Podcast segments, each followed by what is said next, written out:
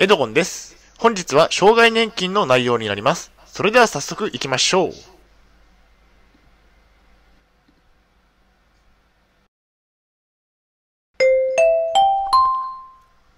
はい、HCAP チャンネルにようこそ。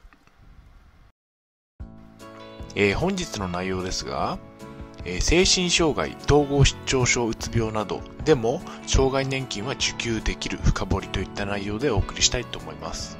前提条件としましては、現在私は統合失調症を患っています。精神病院に3年間入院をしていました。借金がありますね。大変申し訳ないのですが、ポッドキャストの方は写真が見れないのでご了承ください。それではコンテンツですね。丸1番で、障害年金の等級について。丸2番で、障害基礎年金と障害構成年金について。最後に本日の行動プランと終わりにがあります。以前以下のようなツイートをしました。障害年金には1級から3級までがあり、え認定されれば2ヶ月に1回偶数月の15日に、障害年金が入金されますと。このツイートについて深掘りをしていきます。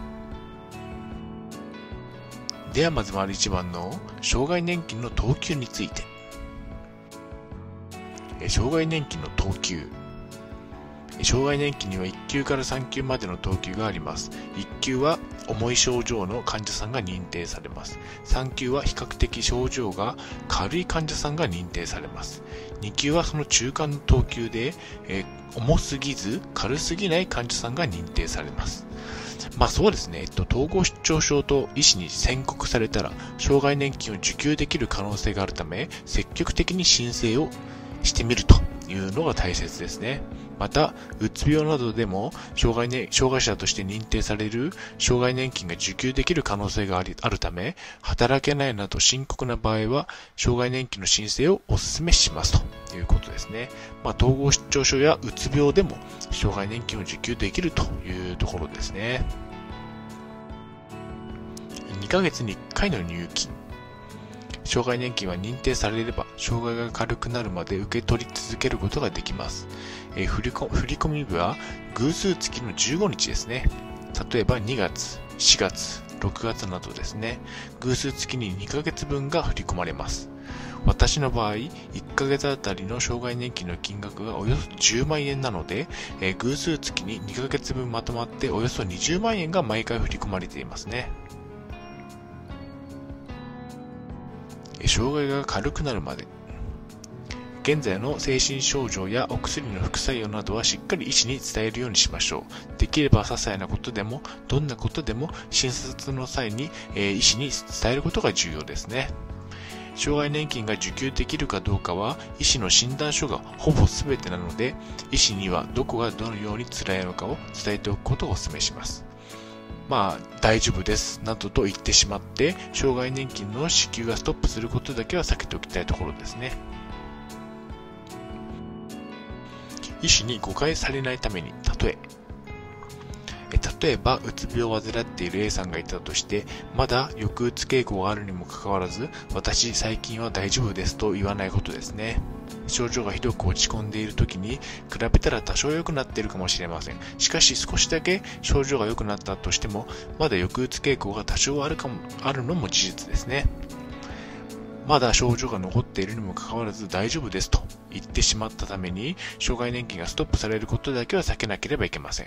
正直にまだうつ傾向がありますと正直に言いましょう。強、強がらないことですね。医師に強がっても良いことなんて一切ありません。正直に伝えましょう。以前以下のようなツイートをしました。過去に働いていた方は障害厚生年金に認定される可能性があり、3級でも障害年金が受け取れます。また、働いたことがない方など、障害基礎年金のみに認定された方は、2級か1級でないと障害年金は受け取れません。このツイートについて深掘りをしていきます。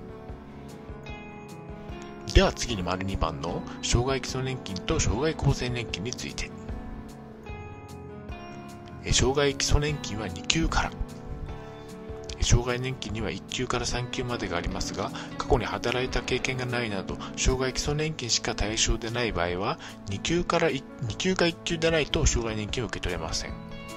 まあ、障害障害が軽くて3級に認定された場合は、障害年金を受け取れないので、大変な思いをされる方もいるでしょう。障害厚生年金は3級から。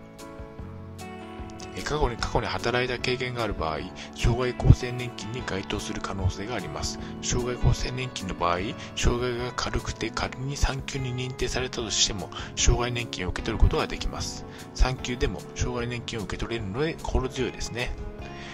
まあ、2級や1級の場合も過去に働いていた場合は、納めていた年金の分だけ受け取れる金額も増えることになりますね。私の場合はたまたま8年間くらい働いていたおかげで、え毎月およそ10万円の年金を受け取れていますね。障害年金は最終手段。障害年金を当てにするのではなくて、あくまで最終手段ですね。働いて生活をした方が、収入面では大きなメリットです。ただどうしても病気なので、え患ってしまうこともあります。もし統合失調症などの深刻な病気になってしまった場合は、一旦お仕事のことは忘れて、え治療に専念しましょう。治療の後、働けるのか、または障害年金で生活をしていくのかを判断しましょう。まあ、価値観は人それぞれなので、働けるのなら働いた方が良いとか、また繰り返すだけだから障害年金で生活をした方が良いとか、いろいろな考え方がありますね。まあ、生活保護もありますので、一生働かずに生活をしていくことも可能ですね。統合失調症の場合、まあ、統合失調症と診断されればほぼ間違いなく障害年金を受給できます。過去5年間に遡って受給できるため、申請を忘れていた場合などは数百万円が受給できる可能性もありますね。次のことを考えるのではなく、まずは治療を優先ですね。その後、障害障害が軽くなってきたらどうすればいいのかを決めればいいと思いますね。結論としましては、精神疾患を患ってしまったら無理をせず、障害年金を申請しましょう。ゆっくり治療に専念することをお勧めします。はい、お疲れ様でした。ありがとうございました。それでは本日の行動プランに入っていきたいと思います。精神障害を持ったら障害年金を受給しましょう。仕事のことは忘れて治療をしましょう。統合失調症、うつ病になったら、障害年金を受給しましょう。お金の不安が解消されます。そうなったら、病気の治療に専念することですね。それでは本日の振り返りに入っていきたいと思います。本日は、え精神障害、統合失調症、うつ病などでも障害年金は受給できる深掘りといった内容でお送りしました。丸一番では、障害年金の等級について、1級から3級までがあると丸2番では、障害基礎年金と障害厚生年金について、受け取れる金額に差があることについてお送りしました。はい、最後に終わりにです。最後までご覧いただきありがとうございます。ブログ HCAP も3年間運営しています。Twitter もやっています。チャンネル登録、いいねボタンを押していただけると嬉しいです。また次の動画、ポッドキャストでお会いしましょう。病気の方は無理やらさらずお過ごしください。